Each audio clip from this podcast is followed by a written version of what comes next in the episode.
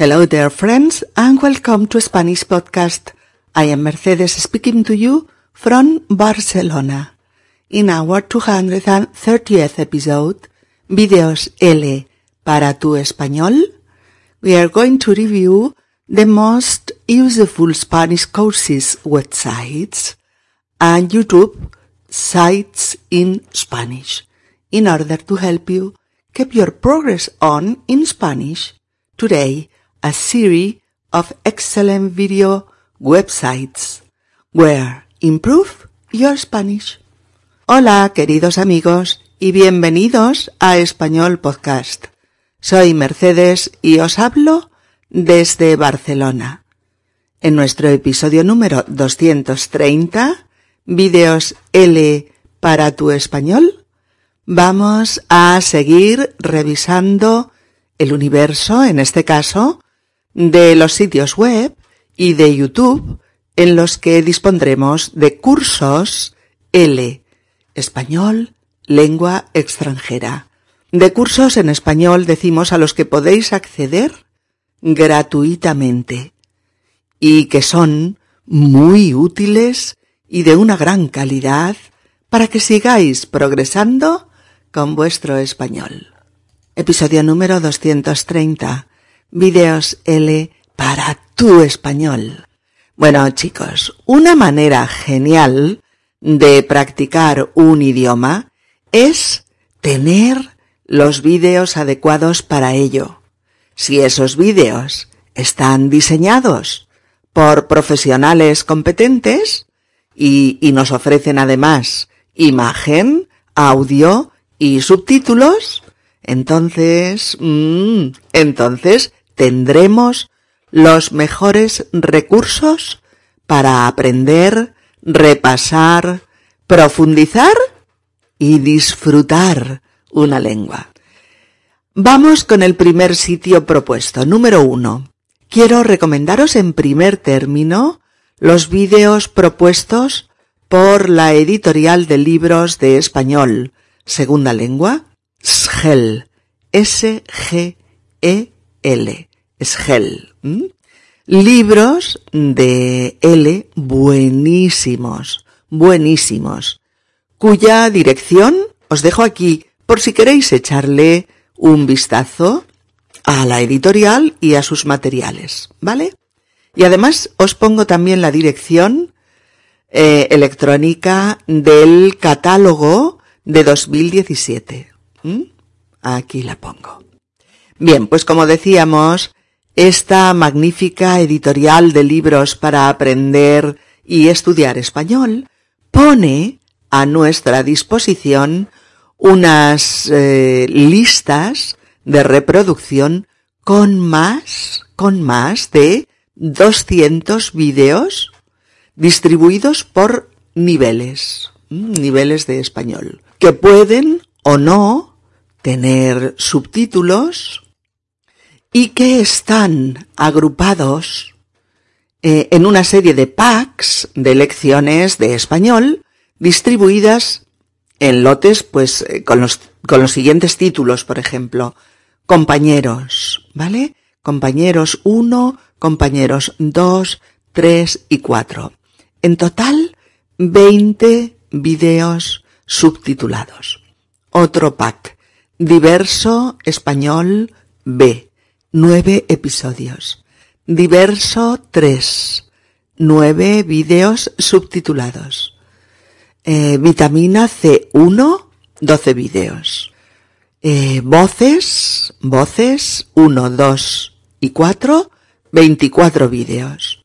O el pack titulado Nuevo Español en Marcha Básico 1, 2, 3 y 4, que son unos 60 magníficos vídeos con o sin subtítulos, como tú prefieras, con los que puedes aprender, repasar y consolidar tu español.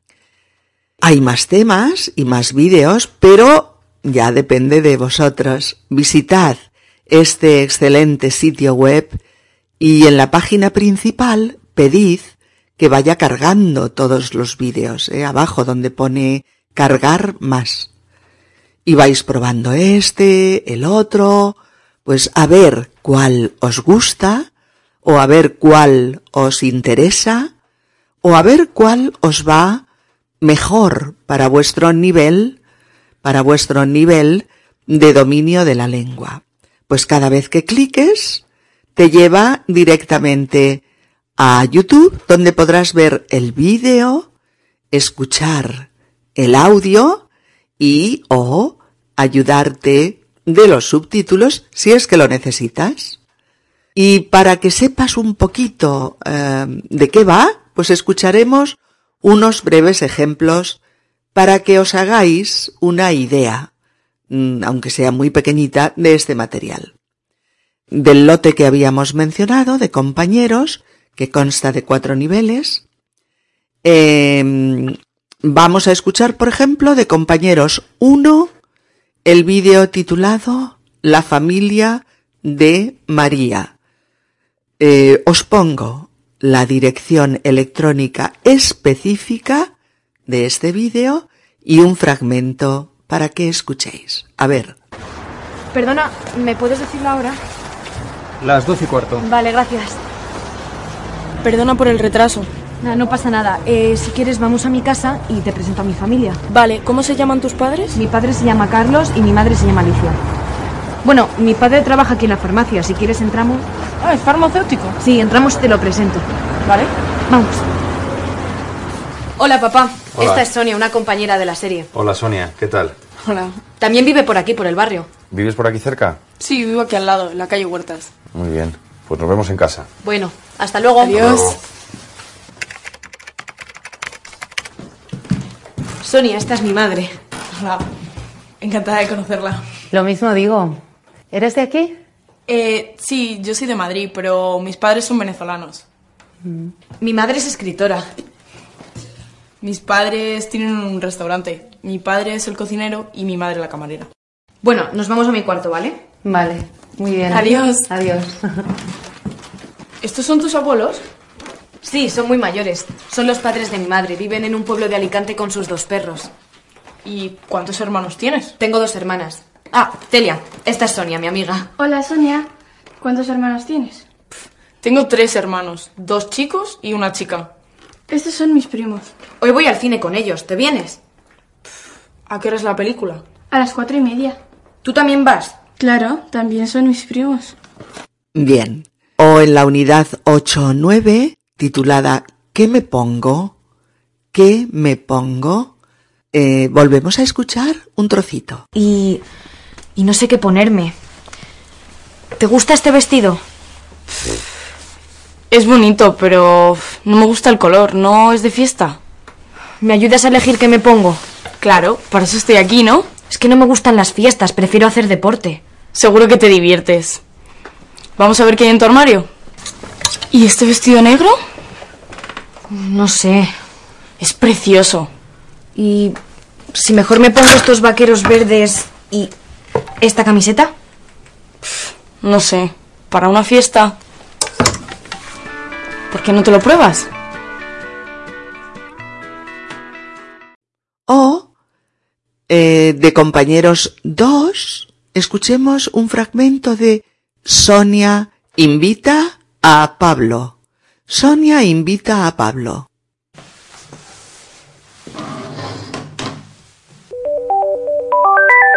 Sí, dígame. Hola, ¿está Pablo? Hola, sí, espera. Pablo. Es una chica. Hola, ¿quién es? Soy Sonia. Ah, hola, Sonia. Pablo, tenemos que quedar para preparar la excursión del domingo. ¿Qué excursión? ¿No te acuerdas? La excursión para la entrevista con Carlos de Ita. ¿Quién es Carlos de Ita? Es un naturalista que se dedica a estudiar los sonidos de la naturaleza. Ah, sí, el reportaje para la serie. Qué poca memoria tienes. Sí, sí, ya me acuerdo. Tenemos que vernos antes para preparar la entrevista. ¿Cuándo quedamos? Si puedes, hoy. ¿Te vienes a mi casa? Mm, De acuerdo. ¿A qué hora? Mm, ¿A las 5? Podemos buscar sus datos en el ordenador. ¿Y preparamos las preguntas juntos? Después te invito a merendar. ¿Te gusta el pastel de chocolate? Sí, mucho. ¿Cuál es tu dirección? Calle Huertas 12, quinto izquierda. De acuerdo. Calle Huertas 2, segunda izquierda. No, calle Huertas 12, quinto izquierda. Mm, calle Huertas 12, quinto izquierda. Muy bien. De acuerdo. Nos vemos a las 6. Pablo, a las 6 no, a las 5. Ay, sí. ¿Qué cabeza tengo? Nos vemos a las 5. O, de compañeros 4, escuchemos un poquito de ¿qué hacemos? ¿Qué hacemos? De todos ellos tenéis el fragmento sonoro de audio y la dirección electrónica eh, en la guía, en la guía didáctica.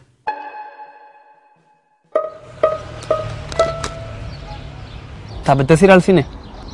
¿Vale? Estar sentado en un banco comiendo pipas es bastante aburrido. Voy a ver qué ponen. ¿Tú qué prefieres? ¿Una de animación, de terror o de ciencia ficción? ¿Hay alguna de acción?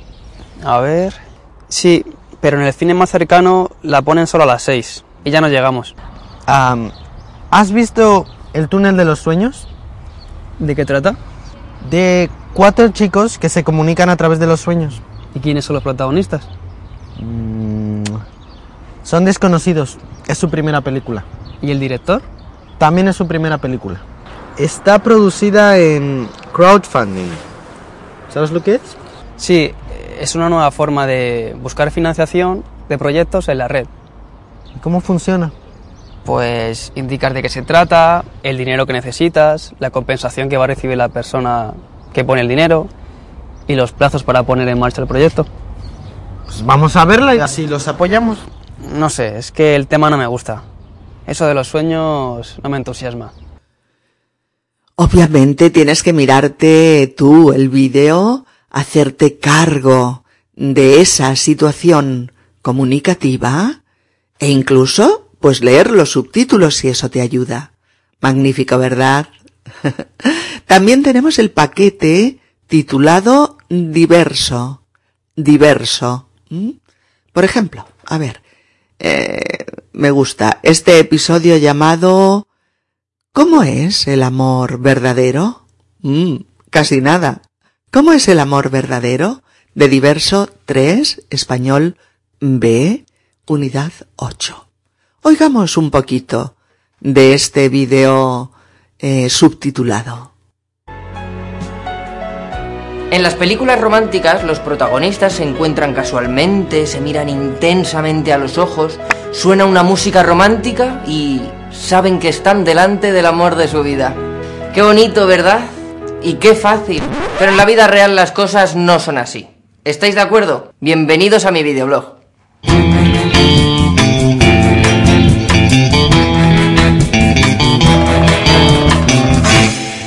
Martina, ¿tú te has enamorado alguna vez? Sí, me enamoré locamente dos veces. ¿Y qué sientes cuando te enamoras locamente? Y sentís una atracción irresistible, un- una emoción profunda, una alteración física muy fuerte, un deseo intenso. Dos veces. Entonces no es amor verdadero. Sí, es verdadero, pero no dura mucho. ¿Por qué no? Ese tipo de amor pasional es irracional. El problema es que idealizás a la otra persona. Solo ves sus virtudes y no sus defectos. Pero nadie es perfecto. Por eso se dice que el amor es ciego, ¿no? El enamoramiento es ciego. Pero el verdadero amor no. ¿Y nuestra amiga Sara? ¿Se ha enamorado alguna vez? Sí, yo me enamoro poco a poco, sin darme cuenta, porque voy conociendo a esa persona y me gusta su forma de ser. O de diverso básico 1, la unidad 6, titulada Bocatas. Bocatas. Vamos allá. Hola, bienvenidos un día más a mi videoblog Aprender con Martina. Hoy voy a hablar de comida. Para llevar una dieta sana hay que comer muchas frutas y verduras, legumbres, algo de pescado y no mucha carne. Los dulces y helados solo ocasionalmente. Esa es la teoría, pero ¿comemos bien? Bienvenidos a mi videoblog.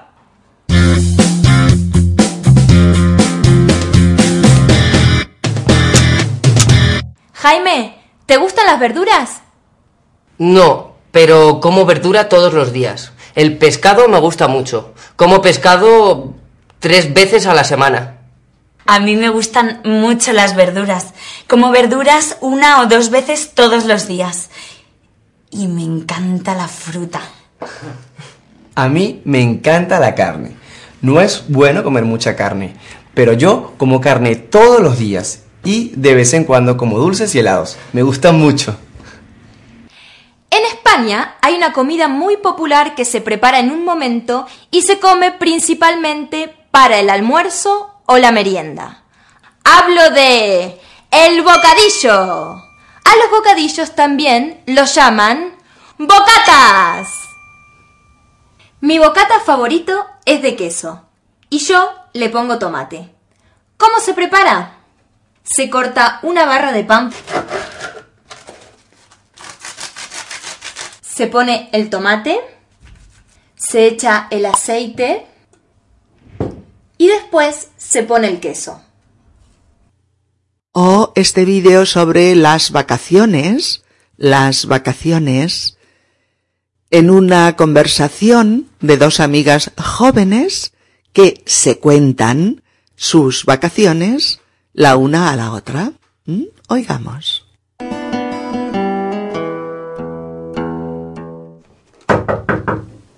¿Quién es? Hola, Lucía. ¿Qué tal por Marruecos? Muy bien, volví ayer. ¿Y tú? ¿Qué tal por Benicassim? Muy bien. Ya sabes, playa, sol. Con mis padres, nada especial. Estuvimos allí todo el mes de julio. ¿Y qué hiciste en agosto? En agosto, unos amigos argentinos de mis padres vinieron de visita. Querían hacer el Camino de Santiago. ¿Ah, sí? ¿Y a dónde fuisteis? Fuimos todos juntos a hacer el Camino de Santiago, aquí, en la región del Bierzo. Tengo un vídeo. ¿Quieres verlo? ¿Dónde empezasteis la ruta? Salimos desde un pueblo muy pequeño, Foncebadón. Desde allí caminamos hasta la Cruz de Hierro. Ese es el lugar por donde pasan todos los peregrinos. Sí, todos los peregrinos conocen ese lugar.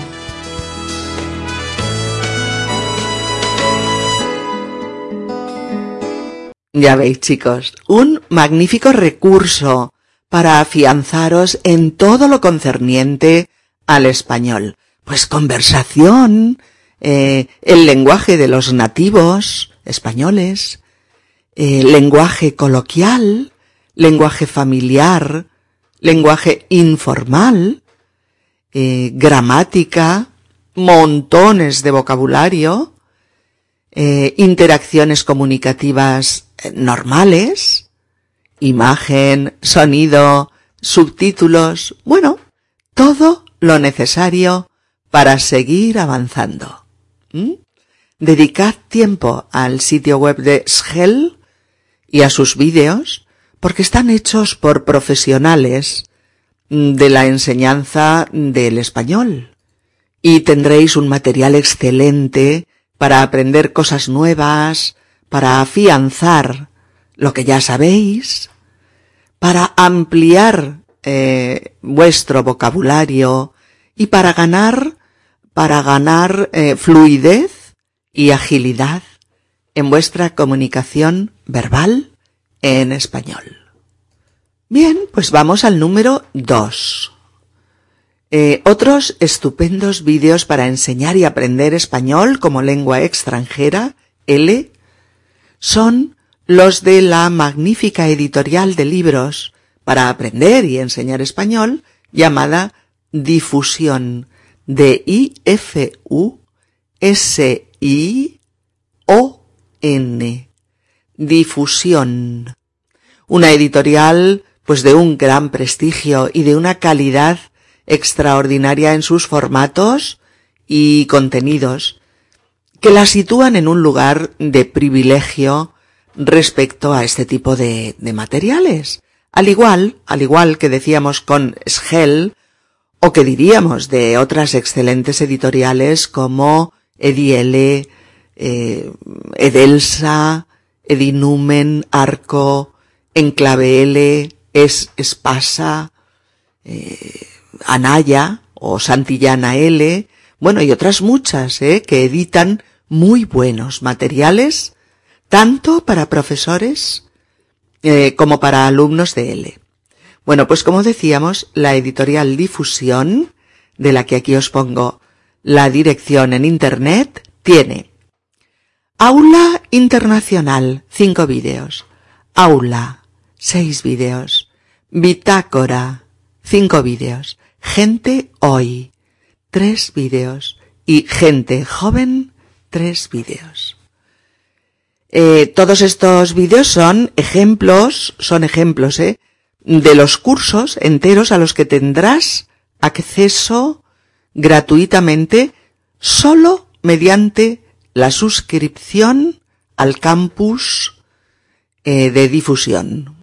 Eh, tú vas aquí, donde pone http campus.difusión.com, haces una cuenta eh, gratuita con tu nombre, tu email y tu contraseña, tu password, y entonces accedes libremente a todos estos cursos eh, con los temas que acabo de explicaros antes, ¿vale?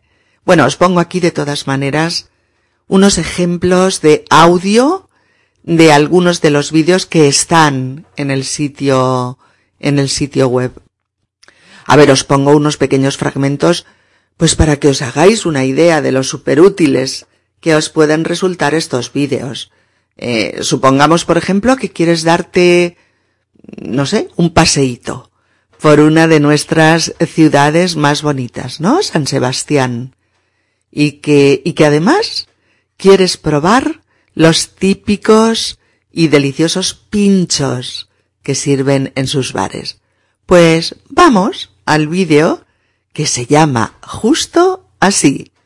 Qué ricos los pinchos. Ahora escuchamos. ¿Qué, qué son los pinchos? Muy pronto lo vais a ver. Vamos al barrio más antiguo de la ciudad de San Sebastián, a la parte vieja. Ahí hay muchos bares y vais a poder ver qué es eso de los pinchos.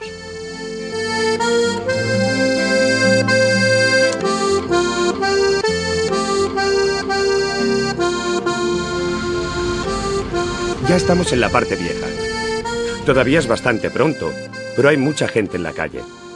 Está muy animado. Hay música, turistas que visitan la ciudad y gente que pasea tranquilamente y toma algo en los numerosos bares. Porque hay muchos, muchísimos bares en todas estas calles. Nosotros también vamos a pasear un rato y a tomar algo. Este bar, por ejemplo, tiene muy buen aspecto. Vamos a entrar. Mirad, en la barra hay un montón de pinchos. Ahí los tenéis. Esos son los famosos pinchos. Pequeñas porciones de comida que se pueden tomar casi a cualquier hora.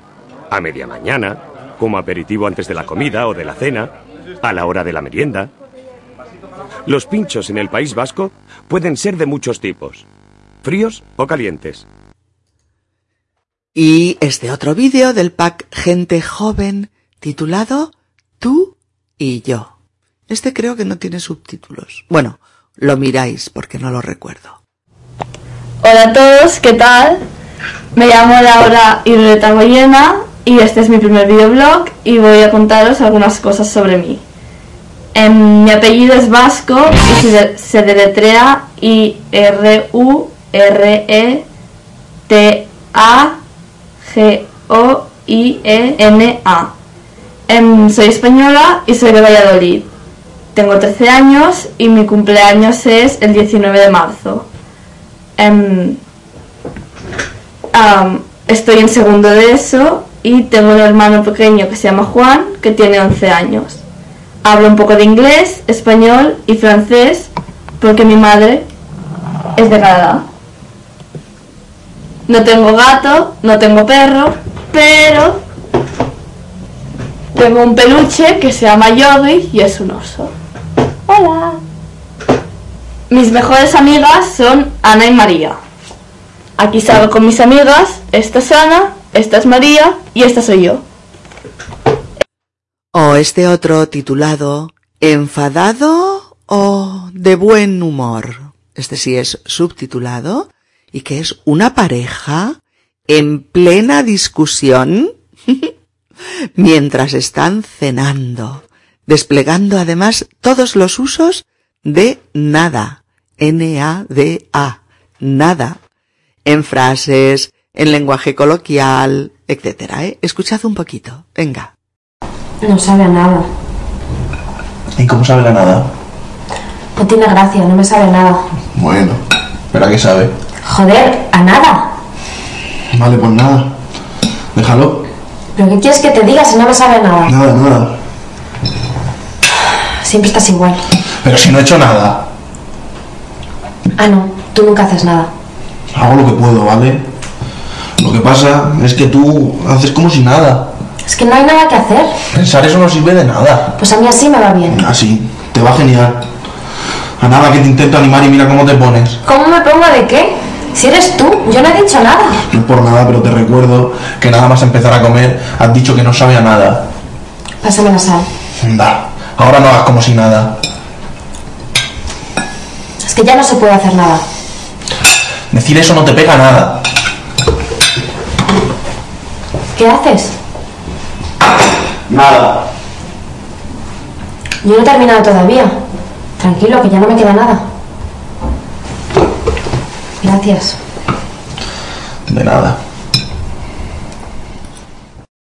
Bueno, queridas amigas y queridos amigos, ¿continuamos nuestro viaje por la isla del tesoro?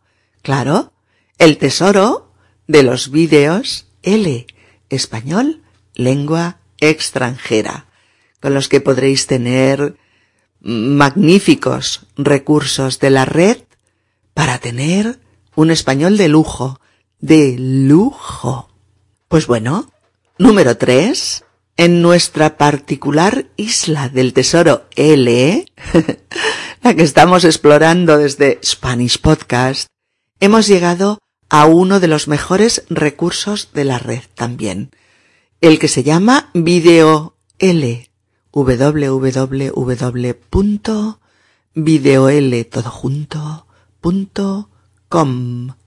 Videol. Pues es un portal de internet diseñado y desarrollado por el profesor Agustín Iruela. Y ofrece pues unos vídeos estupendos, estupendos para aprender y o afianzar tu español.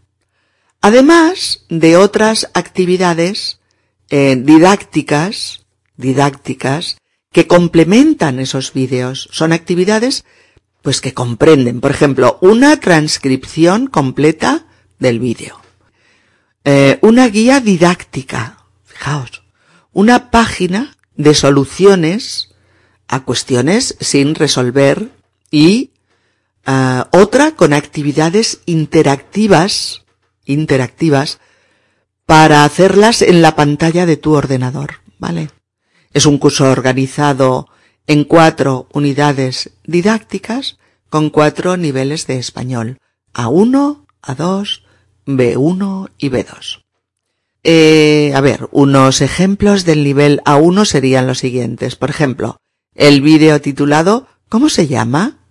Diseñado para conocer los nombres y apellidos, apellidos más frecuentes, así como algunas fiestas y lugares de España. Ah, todos, todos, todos los vídeos están subtitulados. Si al principio no te aparecen, eh, clicáis sobre el botoncito este pequeño que aparece en el vídeo abajo a la derecha, ¿eh? Y listo. Vamos a oír un poquito de dos vídeos de A1. Eh, por ejemplo, este que se llama, eh, bueno, ya hemos dicho el de cómo se llama, vamos a oír un poquito. Hola, ¿qué tal? Me llamo Jorge. Hola, ¿qué tal? Me llamo Carmen y soy española. Hola, ¿qué tal? Me llamo Esperanza. Hola, me llamo Patricia y soy de Venezuela. Hola, me llamo Julia y vivo en los Estados Unidos. Hola, ¿qué tal? Me llamo Gema y soy de México. Hola, me llamo Aura, soy colombiana y vivo en Barcelona. Hola, ¿qué tal? Me llamo Claudia, soy de Madrid y trabajo como profesora de español aquí en Dubai. ¿Quién es? Hola, ¿qué tal? Soy Melissa. Hola, ¿qué tal? Yo soy Jennifer y soy de Colombia. Hola, mi nombre es Claudia Lucena, soy colombiana y trabajo como profesora de español en Egipto. Hola chicos, yo soy Leticia Valenzuela. Un saludo.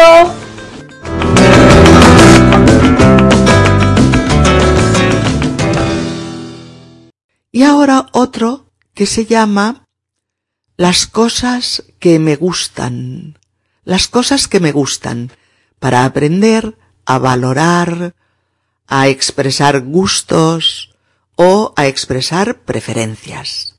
Aquí tenemos eh, la dirección específica de este vídeo y un fragmento. Me gusta ir al colegio. Me gusta bastante pintar y me gusta mucho leer. Yo leo mucho. Me gusta nadar en la piscina y me gusta jugar en la nieve. Me gusta hacer muñecos de nieve. Me gusta la playa, pero prefiero la piscina. En la piscina me divierto mucho. También me gusta caminar por la montaña, pero es muy cansado y prefiero estar sentada. Me gusta subir muy alto para ver el paisaje. Escuchemos ahora un pelín de dos vídeos de A2. El primero, en la estación de tren. En la estación de tren, sobre los lugares de una estación de trenes y los que están en el interior del propio tren. ¿Así suena? Estoy en Sevilla y voy a viajar a Córdoba en tren. Córdoba está a unos 140 kilómetros de Sevilla. Estoy en la estación de tren de Sevilla. Se llama Santa Justa. El aparcamiento está delante de la estación. La parada de taxis está en la entrada principal. Si llevas maletas, puedes usar un carro. Necesitas una moneda de 50 céntimos o de un euro. La estación es muy grande y moderna. La consigna está por allí. Por esta puerta sales a la avenida Kansas City. Los aseos están a la izquierda. Si te apetece tomar algo, puedes ir a la cafetería. Si necesitas un taxi o un autobús, tienes que salir por aquí. Aquí están la venta de billetes, la información y la atención al cliente. Este es mi billete. El tren sale a las 12 y 35 y llega a Córdoba a la 1 y 20. El tipo de tren es Avant y su número es el 8125. Cierran el acceso al tren dos minutos antes de la salida. Viajo en clase turista. Voy en el coche número 2. Mi asiento es el 5D. El billete me ha costado 17 euros. Mm, Recordad, con su transcripción, sus actividades didácticas, ¿eh? sus soluciones y sus actividades interactivas. Lo dicho, la isla del tesoro L. O este otro vídeo sobre las procesiones y la Semana Santa. Procesiones y Semana Santa. Escuchemos. Durante la Semana Santa recordamos los últimos días de la vida de Jesucristo. Es una semana con mucha cultura, tradiciones y símbolos religiosos católicos. Estos días hay procesiones en casi todas las ciudades y pueblos, porque la Iglesia Católica fue muy importante en la historia de España. Los días festivos de la Semana Santa son el Domingo de Ramos, el Jueves Santo, el Viernes Santo y el Domingo de Resurrección. Cada procesión es diferente porque recuerda un momento distinto de la Biblia. Por ejemplo, esta procesión es alegre porque recuerda el día que Jesús entró en Jerusalén. Pero esta procesión es seria, porque recuerda el dolor y la muerte de Jesús. La parte más importante de una procesión es el paso, que es una estructura con flores y una escultura de Jesús o la Virgen. Las cofradías organizan las procesiones. Sacan el paso de una iglesia y lo llevan por las calles durante horas. Eh, o en el nivel B1 encontramos el vídeo titulado Consejos para ser feliz. Consejos para ser feliz, con el que practicar el imperativo negativo y dar consejos. En algún momento de nuestra vida podemos pensar que nuestros problemas son gravísimos. Podemos sentirnos las personas más desgraciadas del mundo o simplemente estar tristes. Si conoces a alguien que se encuentra un poco deprimido, puedes darle alguno de estos consejos para ser feliz. Seguro que le servirán. Disfruta de la vida hoy, porque tu vida no será mejor después. No esperes al fin de semana para ser feliz. No esperes a las vacaciones, ni al año que viene, ni al final de la universidad, ni cuando tengas hijos, ni cuando se vayan de casa. Disfruta de la vida como es en este momento. Si estás triste, no pares de sonreír. Tu sonrisa puede hacer feliz a alguien en cualquier momento. No llores porque algo ha terminado. Sonríe porque ha sucedido. Si te equivocas, no lo lamentes. Analiza por qué salió mal y qué hay que cambiar para hacerlo mejor la próxima vez. No te arrepientas.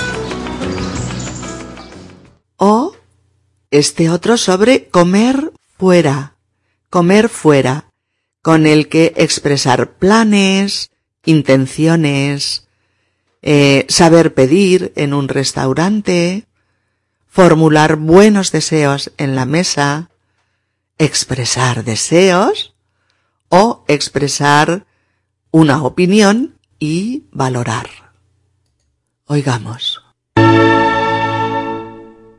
Está bien comer fuera de casa de vez en cuando. Nosotros solemos hacerlo una vez por semana. Hoy no tenemos ganas de cocinar y nos apetece comer fuera, pero no sabemos dónde. Nuestra intención es salir a la calle y buscar un restaurante o un bar que nos guste. Quiero que nos acompañes.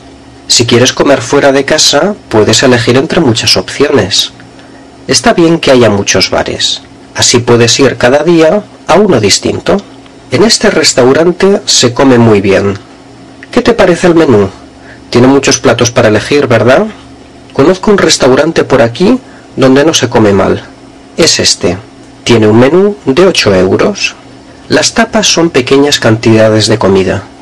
Este bar tiene de tapas pulpo gallego, bacalao, calamares a la romana, croquetas, boquerones en vinagre, sepia a la plancha, pescaditos fritos, ensaladilla rusa, patatas bravas, anchoas, mejillones, caracoles, albóndigas y callos.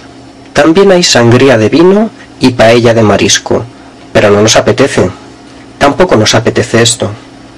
Tiene bocadillos de chorizo, jamón serrano, salchichón, jamón de York, sobrasada, queso, atún, vegetal de atún, anchoas, biquinio, hamburguesa, lomo a la plancha, salchichas, Frankfurt, tortilla francesa, tortilla de patatas, bacon y calamares a la romana. También en B2, si queréis, por ejemplo, repasar cómo buscar un hotel céntrico en una ciudad que vais a visitar, eh, así como usar querer o necesitar más un nombre, más que, más subjuntivo, podéis ver este vídeo titulado Un hotel que sea céntrico. Un hotel que sea céntrico. ¿Mm? Recordad, además de los subtítulos en todos los vídeos, tenéis la transcripción en la página de vídeo L eh, donde estáis viendo el vídeo, ¿de acuerdo? Escuchemos.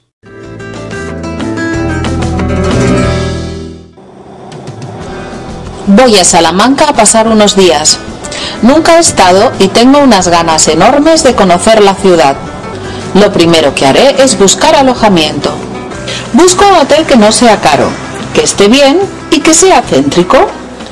Quiero una habitación que sea cómoda y que tenga una cama grande y un lavabo limpio. Ah, y que ofrezca desayuno de buffet libre. Hay muchos hoteles para elegir y al final me quedo en este. No es caro, está bien y es céntrico. La habitación es cómoda, tiene una cama grande y un lavabo limpio y ofrece desayuno de buffet libre. Ahora voy a pasear por la ciudad. Necesito un mapa que señale los monumentos. Iré a la oficina de información turística y les pediré uno. Una chica muy amable me ha dado un mapa que señala los principales monumentos de la ciudad. O si queréis conocer los argumentos a favor y en contra de las corridas de toros, las corridas de toros, pues puedes consultar uno de los muchos vídeos de este nivel, concretamente el llamado Opinar sobre las corridas de toros. Opinar sobre las corridas de toros. Escuchemos. Las corridas de toros forman parte de la historia española. Son un símbolo con el que muchos extranjeros identifican nuestra cultura. Por eso existen estereotipos que relacionan a los españoles con los toreros y que identifican las corridas de toros como el principal entretenimiento de los españoles. Los espectáculos con toros se celebran en España desde hace cientos de años, pero es a partir del siglo XVIII cuando se celebran de una forma parecida a la actual. Y no solo se celebran en España. En el sur de Francia, Portugal y varios países latinoamericanos como Colombia, Venezuela o México, también hay corridas de toros. Además de las corridas, durante las fiestas patronales de muchos pueblos de España hay fiestas populares en las que los toros son los protagonistas. La más conocida, sin duda, son los encierros que se celebran en Pamplona durante las fiestas de San Fermín. Las corridas de toros siempre han llamado la atención de la gente porque el torero necesita mucho valor para enfrentarse únicamente con un trozo de tela a un animal de más de 500 kilos y con grandes cuernos.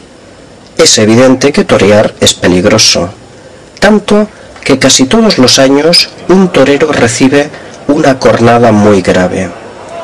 De hecho, a lo largo de la historia, grandes toreros han muerto en la misma plaza de toros. En la actualidad, la corrida de toros en España es un espectáculo que a la mayoría de la población no le interesa o no le gusta. Bien amigos, ya veis, 120 vídeos, 30 por cada nivel, con los temas lingüísticos y culturales más interesantes para vosotros, con transcripción con guía didáctica y con ejercicios. Pues un material realmente mm, útil, bien diseñado, específicamente ideado como curso de español lengua extranjera y adaptado a las diversas necesidades de cada uno. ¿eh? Animaos con este material. Cuando hay vídeo, audio, subtítulos y contenidos didácticos, el material se convierte en un recurso de primer orden para progresar con vuestros estudios. Bien, cuatro, número cuatro. Tenemos también un sitio web interesante por la calidad de sus vídeos para aprender y afianzar el español. Es el sitio web de Sergi Martín, ¿eh? Sergi Martín Spanish. Aquí tenéis la dirección de la página inicial de este sitio y tiene numerosos vídeos con diálogos en situaciones cotidianas con los que aprender y o repasar gramática, vocabulario, eh, expresiones coloquiales y dichos y frases hechas eh, que os ayudarán a hablar mejor y más fluidamente. Tiene unos 150 vídeos, 150, para aprender o ampliar tu español. El pack de, de lecciones de español, 49 vídeos, tiene muchísimos temas que os interesarán seguro. Como por ejemplo este vídeo que se llama Subjuntivo, Relaciones del pasado. Aquí pongo la dirección. Vídeos con imágenes de apoyo, subtítulos y claro, el profesor de español explicando el tema. ¿Mm? Escuchemos un poquito. Hola, soy Sergi Martín, tu profesor de español en YouTube. Quiero contarte algo que me pasó hace unos años en una clase de español. Cuando entré en la clase vi que los estudiantes sonreían mucho, pero no hablaban. Mientras explicaba algunas cosas, ellos hablaban en voz baja y parecía que escondían algo. Siempre que les preguntaba algo, tenía la impresión de que no estaban concentrados. En cuanto vi que sacaban un regalo con mi nombre escrito en él, recordé que ese día era el día de mi cumpleaños. No me acordé de mi cumpleaños hasta que ellos me dieron el regalo. Mis estudiantes son fantásticos. Ahora te voy a explicar algo que me pasa frecuentemente en mis clases. Cuando entro en la clase, siempre les pregunto cómo les ha ido el día o la semana. Siempre que tienen dudas, intento explicarlas de la forma más rápida y clara posible. En cuanto termina la clase, les doy las gracias a todos por su asistencia, pero no me voy hasta que no salen todos de la clase, como el capitán de un barco. Como ves, he usado estas palabras que relacionan dos hechos en el tiempo. Primero, usando el pasado, cuando explico algo del pasado. Y después, usando el presente, cuando explico algo habitual en presente. Pero ahora las voy a usar explicando algo del futuro, usando el presente de subjuntivo. O este otro, sobre describir objetos en español. Oigamos. Podemos describir las cosas que no conocemos de muchas maneras diferentes. Una de ellas es, por ejemplo, el material. Yo puedo decir que esto es de metal. No sé cómo se llama, pero lo describo por el material. También puedo decir que esto de aquí es de tela. En un barco muchas cosas tienen un nombre específico, pero yo no tengo ni idea de cómo se llaman. Por ejemplo, esto de aquí es de madera. Aquí tenemos una ventana que es de cristal, pero seguro que aquí tiene un nombre especial. Y esto de aquí es de goma. Usamos el verbo ser con la preposición de más el material para describir de qué material son las cosas. En este barco seguro que hay muchas cosas que funcionan con energía solar. También hay otras que funcionan con pilas o con electricidad. Y aquí abajo está el motor. Este motor no sé realmente si funciona con gasolina o con gasoil. Hablamos del funcionamiento o de la energía que necesita algo para funcionar con el verbo ir y el verbo funcionar. Por eso decimos que una cosa va con algo o funciona con algo.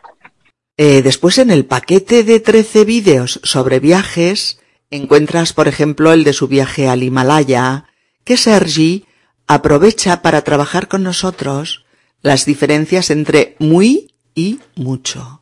¿Mm? Diferencias entre muy y mucho. A ver, un cachito del audio para anticiparos lo que encontraréis ahí. Estoy en Kardungla, en India, la carretera transitable más alta del mundo. Y desde aquí te voy a enseñar la diferencia entre muy y mucho. Si me deja el aire, porque aquí hay muy poco aire y cuesta mucho respirar. Todo esto y un poco más en un momento.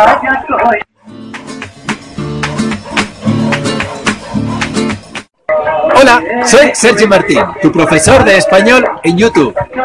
En esta parte del Himalaya hay muchos turistas que vienen a ver todas estas montañas, porque hay muchas montañas. También hay mucha nieve, pero como veis, no hay mucho aire y me cuesta respirar. Esta es la carretera transitable más alta del mundo. Este paso de carretera está muy alto, nada menos que a 5.600 metros de altura. Y aquí en el Himalaya, en India, encuentro a este chico tan simpático, Yubi, que tiene una chaqueta de Barcelona. Y es que Barcelona es muy famosa. Pero como podéis oír, esta no es una zona muy tranquila. Otra cosa importante a esta altitud es que para no tener el mal de altura necesito respirar y beber mucho. Es muy importante. Como veis, he usado las palabras muy, mucho de formas diferentes.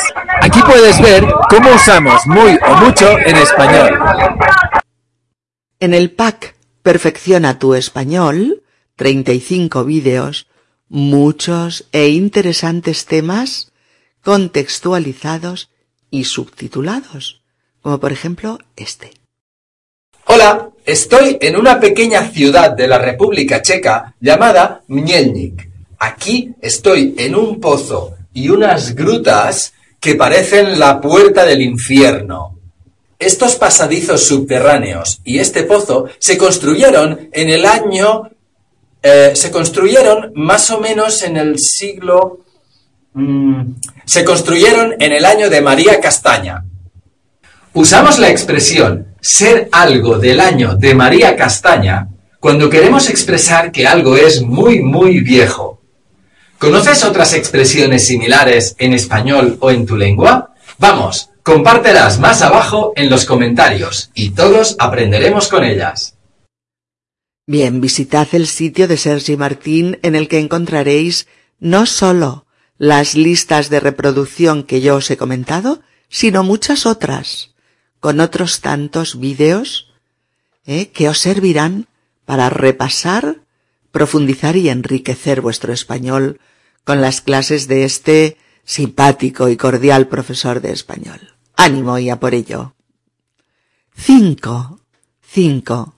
Bueno, ya hemos visto hasta aquí los cursos de español con vídeos eh, subtitulados de dos editoriales españolas, Schell y Difusión, los de Video L y los de Sergio Martín. Quiero, Sergi Martín, perdón. Quiero que conozcáis también este otro sitio con muchos, muchos vídeos de calidad para aprender o profundizar español, eh, así como para conocer muchos aspectos de la cultura española. Se llama Eñe tu escuela de español.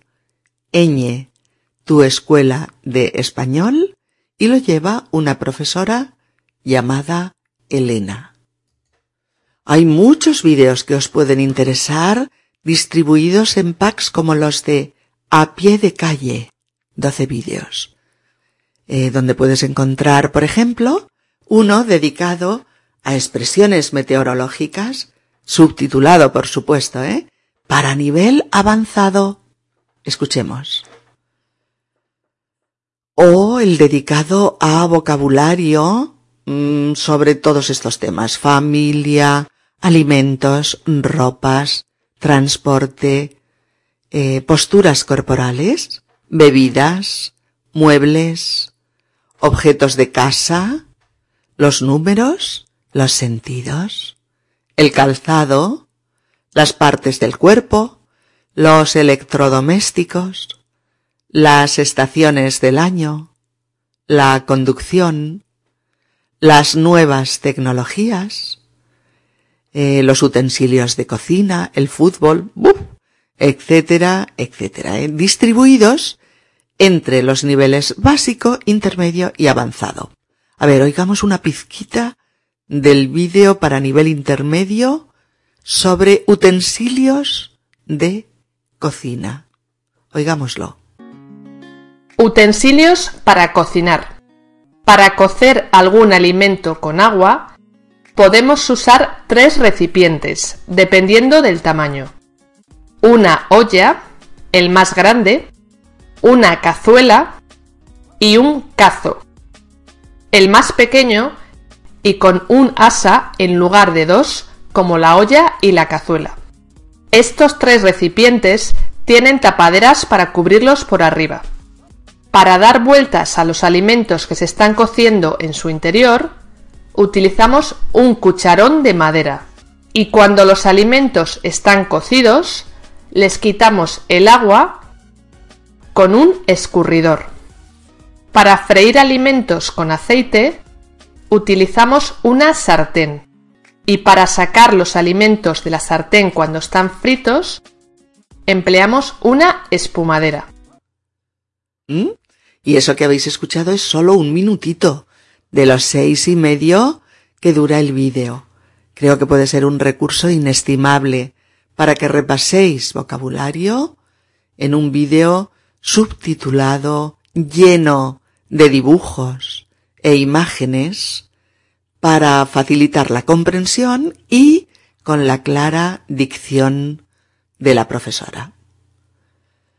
También encontrarás 23 vídeos, 23 vídeos de gramática española con los temas que más te preocupan o de los que necesitas más explicación. ¿eh? Ejemplos y propuestas didácticas. Escucha un minutito como ejemplo eh, de este vídeo de nivel intermedio dedicado al verbo soler. S-O-L-E-R. Soler. Escucha. El verbo soler se utiliza muchísimo en español para hablar de acciones que suceden de forma habitual o frecuente, tanto en el presente como en el pasado. Suelo ir a trabajar en bici. Si se emplea con personas u otros seres vivos, como en esta frase, significa tener el hábito o la costumbre de hacer algo. Y si se emplea con cosas o con hechos, significa ser frecuente, es decir, que pasa normalmente. En España suele hacer mucho calor en verano. Fíjate en que en ninguno de los dos casos son acciones que hagamos o que sucedan siempre. Es decir, algunos días no voy a trabajar en bici. Y algunos veranos no hace tanto calor en España. Soler es un verbo especial en español por dos razones que vamos a ver ahora. En primer lugar, por la forma como se emplea. Va siempre seguido de un verbo en infinitivo. Y nunca se pone nada entre soler y este verbo. ¿A qué hora te sueles acostar? Este es el minutito, pero el tema sigue durante cinco minutos más. Aprovechad la oportunidad de poner vuestras dudas gramaticales al día con estos vídeos súper útiles, ¿vale? Tiene también 12 vídeos de consejos y recomendaciones en los que todos son, pues eso, consejos para mejorar tu aprendizaje del español. Como por ejemplo, la primera recomendación que voy a haceros este mes es un vídeo muy relacionado con el cambio de año. Año nuevo, vida nueva. En este vídeo analizamos el significado de este refrán español que se utiliza mucho en estas fechas. Y vemos además qué son los propósitos de Año Nuevo. Durante el mes de enero siempre empiezan en España las rebajas de invierno, es decir, el periodo en el que las tiendas ofrecen sus productos a precios inferiores a los normales. En esta época se vende mucha ropa, por eso mi segunda recomendación es el vídeo dedicado a la ropa. En este vídeo repasamos el vocabulario básico de la ropa en español, tanto de las prendas para mujeres como de las prendas para hombres. ¿Mm? Recomendaciones típicas con el cambio del año, por eso están hechas en enero. Eh, puedes encontrar los lotes de vídeos referidos también a los niveles. En las listas de reproducción encontrarás los 31 vídeos para el nivel básico, los 25 para el nivel intermedio y los 15 vídeos que tiene el nivel avanzado. Y puedes encontrar muchas más cosas, ¿eh? Además de estos eh, que te acabo de decir, tienes siete vídeos sobre fonética. un ejemplito sobre cómo pronunciar la letra R. Venga, escuchemos. En español existen dos sonidos diferentes para la letra R. Uno suave, el fonema R, y otro fuerte, el fonema RE. En los dos casos, la posición de la boca es la misma. Los labios y los dientes están abiertos. Y lo más importante es la posición de la lengua. La punta de la lengua tiene que estar apoyada en la parte delantera del paladar, la zona de arriba de la boca, sin que el resto de la lengua toque el paladar. Así. Entonces, ¿en qué se diferencian? En el fonema suave D, la punta de la lengua solo toca una vez el paladar. D. Mientras que en el fonema fuerte RE, la punta de la lengua rebota una o más veces en la parte delantera del paladar. Re. Vamos a ver ahora cuándo se pronuncia cada uno de estos sonidos. Bien amigos, hice a conocer a Elena, esta profesora de español que ha diseñado pues un sitio web lleno de recursos muy valiosos para vuestros estudios. Bueno, vamos con el número 6. 6. Nuestra sexta propuesta son los vídeos de Profe de L. Profe de L. Sitio web del que ya hablamos. Pero ahora lo hacemos para especificar la colección de vídeos que pone a vuestra disposición. Eh, tiene alrededor de 85 vídeos. 85, ¿eh? Y las listas de, de clasificación contienen estos paquetes. A1, A2, podcast, retailas, eh, Amor y San Valentín, Cultura, Niños y Canciones. A ver, oigamos una chispita de un par de vídeos. El primero sobre, pues por ejemplo, sobre estilo indirecto. ¿Mm? Escuchemos. Pequeñas clases de lengua para aprender y disfrutar. Hoy tenemos estilo indirecto, primera parte. Utilizamos el estilo indirecto cuando queremos reproducir lo que ha dicho otra persona. Vamos a verlo. ¿Qué te pasa, Pablo? Estoy cansado. ¿Qué dices? Pablo dice que está cansado. Ah, vale. Esto es estilo indirecto. Se utiliza para repetir un momento de una conversación. Aquí la niña no ha oído lo que dice Pablo y pide que se lo repitan. En este vídeo vamos a ver solo esta situación, porque es la más fácil al ser en presente. Pero en el siguiente vídeo veremos qué pasa cuando no es en el mismo momento. ¿Cómo se forma? Vamos a verlo. Son vídeos estupendos, ¿verdad? Aprovechaos de ellos, que para eso están. o este otro sobre dar y pedir información personal.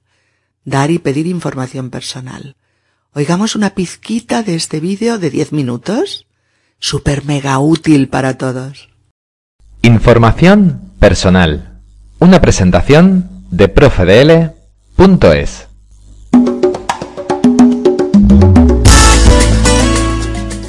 En esta presentación vamos a aprender a dar y pedir información personal como esta de aquí. Pero antes de empezar, una pregunta. ¿Sabes lo que es la foto de carné? La foto de carné es una foto pequeña que se utiliza para el documento de identidad. En España, DNI, Documento Nacional de Identidad. También para el pasaporte o para el abono del bus o del tren, o para el currículum vitae, o para la tarjeta de la universidad o de la biblioteca. Javier es el nombre. García Pons son los apellidos. En España y la mayor parte de Hispanoamérica tenemos dos apellidos. El primero, García, es del padre. Y el segundo, Pons, es de la madre. Para preguntar por el nombre, decimos, ¿cómo te llamas? Me llamo Javier García Pons. O bien, me llamo Javier. Si no has entendido, recuerda usar esto. No he entendido. ¿Puedes repetir? ¿Cómo se deletrea? Para preguntar por el apellido, ¿cómo te apellidas? Mi apellido García Pons. ¿Cuál es tu apellido? Mi apellido es García Pons. O bien, mi primer apellido es García y mi segundo apellido es Pons.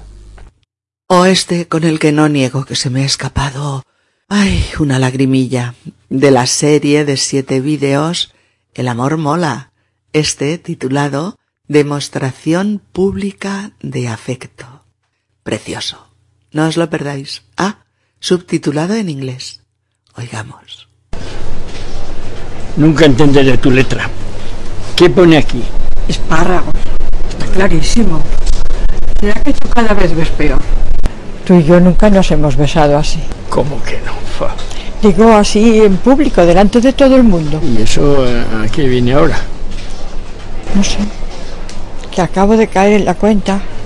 Ya sabes que no soy partidario de las demostraciones públicas de afecto. Ya. Me voy por los espárragos. Ahora te alcanzo.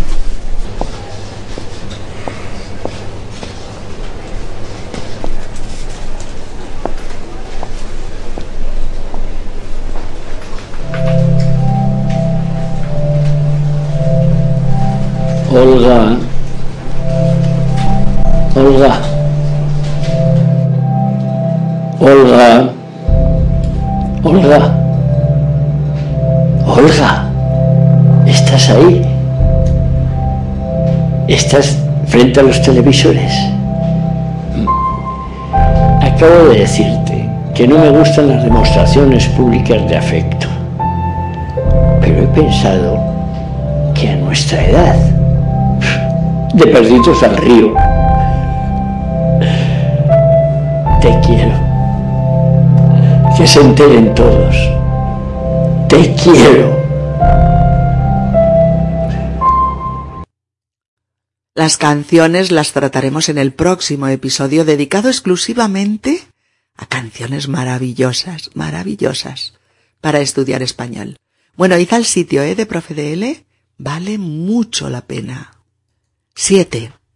Nuestro sitio web con vídeos L número 7 es el llamado Tío Spanish, aprender español online, ¿vale? Aquí tenéis la dirección. Es un portal en Internet que contiene numerosas listas de reproducción eh, temáticas que contienen a su vez muchos, innumerables vídeos diseñados para aprender, afianzar, consolidar y hacer más fluida tu comunicación en español. ¿Sabéis cómo son los personajes? Pues son títeres de dedo. Personajes que se interpretan con los dedos, los dedos de la mano disfrazados. Títeres de dedo, así se llaman. Bueno, pues este sitio web tiene 151 vídeos en la lista denominada favoritos, pero si os especifico un poco más habría verbos en español 7, los números 5 vídeos, partes de la casa 3, vuelta al colegio 3, eh, expresiones en español 3, ejercicios 6, turismo en España y ciudades 4 vídeos, navidades en España 13 vídeos, o vídeos para aprender español 74, o fiestas de España 9. ¿m? Y en otra clasificación tienes los vídeos agrupados por niveles de español, básico o inicial, intermedio y avanzado. O por contenidos, según tú quieras, por vocabulario, gramática, cultura o conversación. ¿De acuerdo? Usa las categorías que te sean más cómodas a ti. Vale, pues un pequeño ejemplo porque ya no podemos poner muchos más para que no sea tan largo el podcast, ¿eh? Pero oigamos un pequeño ejemplo como es este, ¿vale?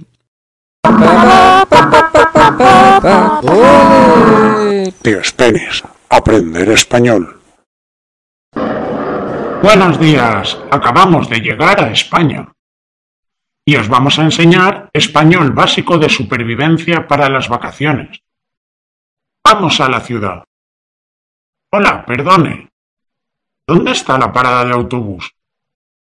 A la salida. La primera puerta a la derecha. Muchas gracias.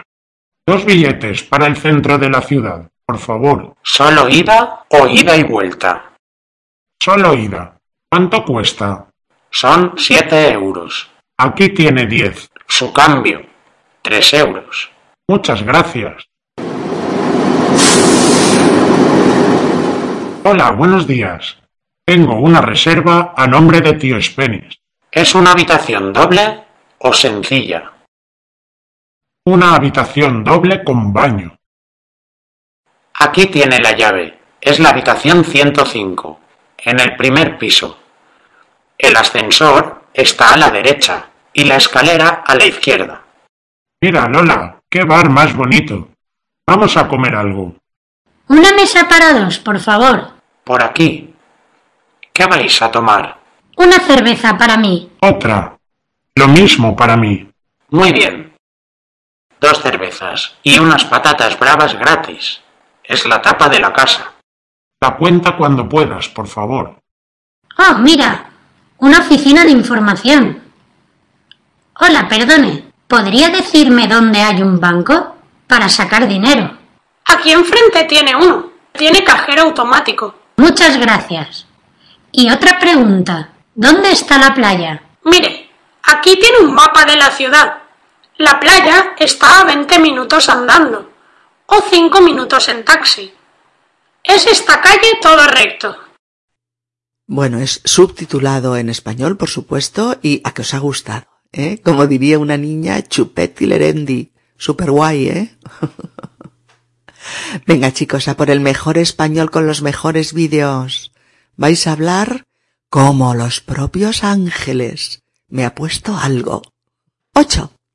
Queremos hablaros de un sitio, de un sitio web que os puede resultar muy interesante y muy atractivo. Es un portal gastronómico sobre comida y cocina española.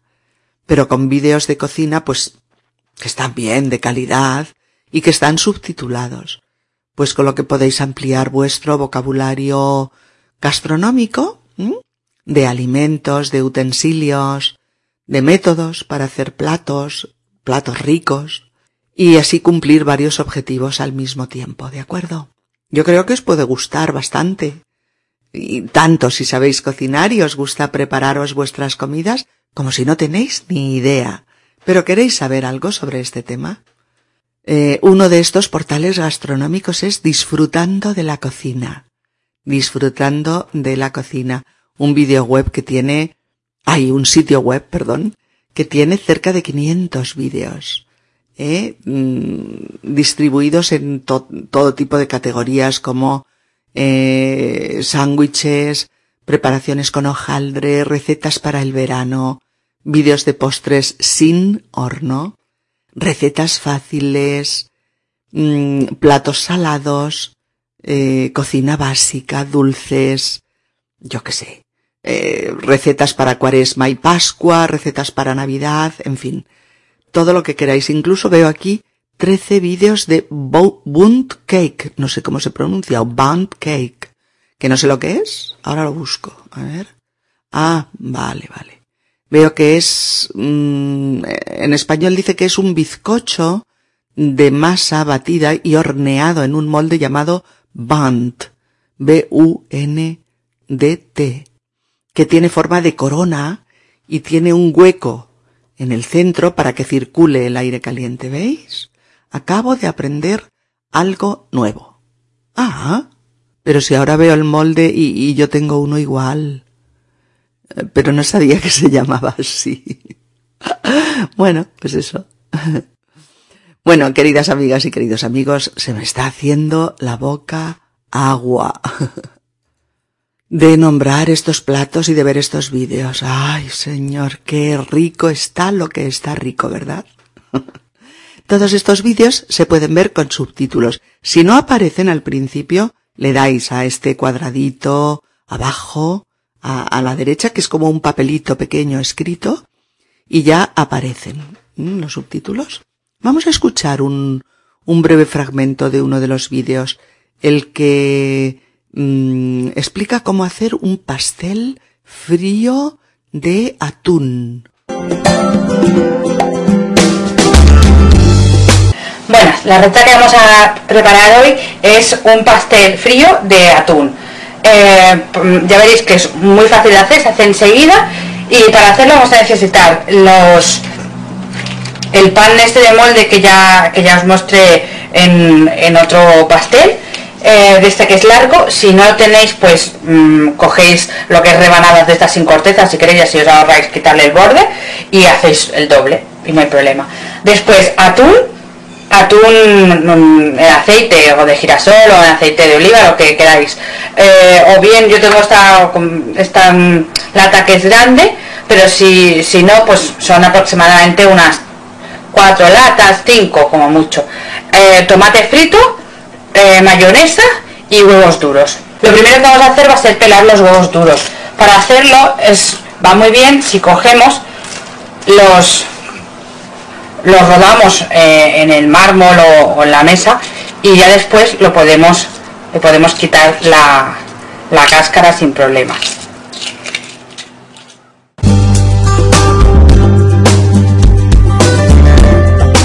Ya cogeremos los huevos y los picaremos. Cuando ya tenemos los huevos duros picados, eh, los meteremos en el bol donde lo vamos a mezclar todo. Bueno, ¿veis? Mirad y escuchad esta rica receta de pastel de atún para el verano que puede prepararse con antelación y solucionarte una comida para tus amigos, tu familia, tu pareja o para ti, claro. Con estos vídeos la comprensión está casi garantizada, puesto que tenéis los subtítulos como ayuda. Y digo casi casi, porque son subtítulos automáticos y a veces aparecen auténticos disparates que te dejan perplejo. Pero bueno, la mayoría de las veces te ayudan eh, con la comprensión. Y los cocineros pues también hablan a una velocidad con la que tendréis que aguzar vuestra escucha para poder discriminar bien el audio pero yo creo que puede ser un buen ejercicio de entreno auditivo para escuchar pues todo tipo de ritmo de elocución. En cualquier caso, oyendo al chef y viendo las imágenes, se consigue una buena comprensión de la situación y un buen acopio de vocabulario. Nueve. Ya estamos en el nueve una página web de TED, T-E-D, eh, en la que hay cinco vídeos en español, o bien subtitulados, o bien con la transcripción disponible. Es un buen ejercicio para, para escuchar una charla interesante, ejercitar tu comprensión, tu discriminación auditiva y ejercitarte también en asistir a una charla de 20 minutos para concentrarte en el tema e intentar captar el mayor porcentaje posible de lo que se dice. Es español latino, argentino más específicamente. ¿Mm? Ah, escuchemos un fragmento de este vídeo titulado ¿Deberíamos simplificar la ortografía? ¿Mm? Perdimos mucho tiempo en la escuela aprendiendo ortografía. Los chicos siguen perdiendo mucho tiempo en la escuela con la ortografía. Por eso yo quiero compartir con ustedes una pregunta. ¿Hace falta una nueva ortografía? Yo creo que sí, que hace falta, o mejor, creo que hace falta simplificar la que ya tenemos. Ni la pregunta ni la respuesta son nuevas en nuestra lengua. Vienen rebotando de siglo en siglo desde hace mucho tiempo, desde que en 1492, en la primera gramática de la lengua castellana, Antonio de Nebrija sentó para nuestra ortografía un principio claro y sencillo. Así tenemos de escribir como pronunciamos y pronunciar como escribimos. A cada sonido debía corresponderle una letra, cada letra debía representar un solo sonido y las que no representaran ningún sonido debían eliminarse. Este criterio, el criterio fonético, el que dice que tenemos que escribir según pronunciamos, está y no está en la base de la ortografía como la practicamos hoy. Está porque el español, a diferencia de otras lenguas como el inglés o el francés, siempre tuvo una resistencia fuerte a escribir demasiado diferente de cómo pronunciamos. Echad, echad un vistazo a estos cinco vídeos y así comprobaréis si os interesan. Y por último, número 10. Bueno, nuestro último sitio de vídeos L, el número 10, de los que hemos trabajado hoy en el podcast, se llama María Español y ofrece más de 150 vídeos distribuidos en las siguientes eh, listas de reproducción. Gramática española para principiantes, beginners. 35 vídeos. Eh, vocabulario para principiantes, 28 vídeos. Tiempos verbales, 8 vídeos. Verbos reflexivos, 3 vídeos. O clases de conversación online, 31 vídeos. Ah, y también 14 vídeos dedicados a este tema. ¿Cómo se dice esta frase en español? ¿O cómo se dice esto? Oigamos un poquito de un vídeo en el que María charla online con unos alumnos. Sí, también el lunes. Oh, está lloviendo. Así que hoy no vas a ir al parque ni nada de eso, ¿no? No, esta mañana fui a nadar, pero cuando llegué al, uh, a la piscina estaba cerrada porque había un problema y había ingenieros arreglándolo. Por eso no. Así que no has podido nadar. Qué fastidio. ¿Y el fin de semana qué tal? Lo siento, ¿puedes repetirlo, por favor? Por supuesto. Digo, el fin de semana, ¿qué tal fue? Ah, sí, bastante bien. Ah, ¿Sí? Cené ¿Con con, familia? con mi familia ayer, sí. ¿Siempre cenas todos los domingos con ellos? Ah, no todos, pero la mayoría de los domingos. Muy bien, perfecto. Pues bienvenida. Dime. Me toca a mí cocinar. Vais Me tocó. cambiando, ¿no? Vais. Sí. ujú. Ah, mm. ¿Quién cocina mejor? Yo.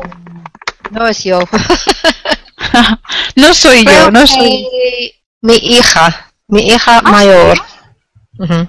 Ah, fíjate. Muy bien. Pues eh, ya digo, bienvenida Verónica. Voy a saludar a, mm, a los demás. Bueno, os digo a todos y ahora os voy saludando uno a uno. Eh, Brad, hola. Hola, ¿cómo estás? Muy bien, que, que, que hacía mucho tiempo que no te veía. ¿Todo bien?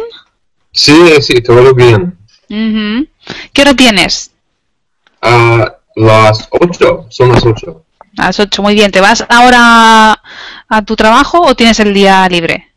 Ah, trabajo después de clase. realmente. Ajá, exacto, eso es.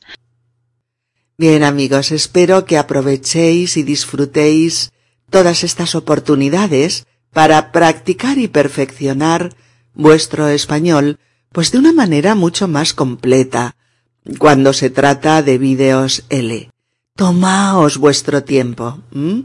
pero visitad todos estos portales cibernéticos, pues, del mejor español. Veréis cómo encontraréis lo que más os gusta o lo que más os interesa o lo que os resulta a cada uno de vosotros más cómodo para seguir progresando. Os deseo suerte, paciencia y continuar con vuestra ilusión y vuestro entusiasmo intactos. Y así, pues llegaréis a dominar vuestro español para mantener mm, una comunicación fluida y rica, con la que disfrutaréis ahora y en el futuro. Un abrazo para todos. Si este podcast te ha resultado útil y te ayuda a progresar con tu español, puedes tú también ayudarnos a continuar con futuros podcasts haciendo una donación en la página de inicio del sitio web de Spanish Podcast www.spanishpodcast.org donde pone ayuda a mantener esta web, donar. Please help support my ongoing podcasts by making a donation. The sole support for my work comes from listeners like you. It is easy to donate. You can donate by going to Spanish Podcast www.spanishpodcast.org O-R-G and choose the option Donar. Colegas, nos vemos. Que os vaya muy bien y que disfrutéis con vuestro español para que podáis progresar más y mejor. Adiositos.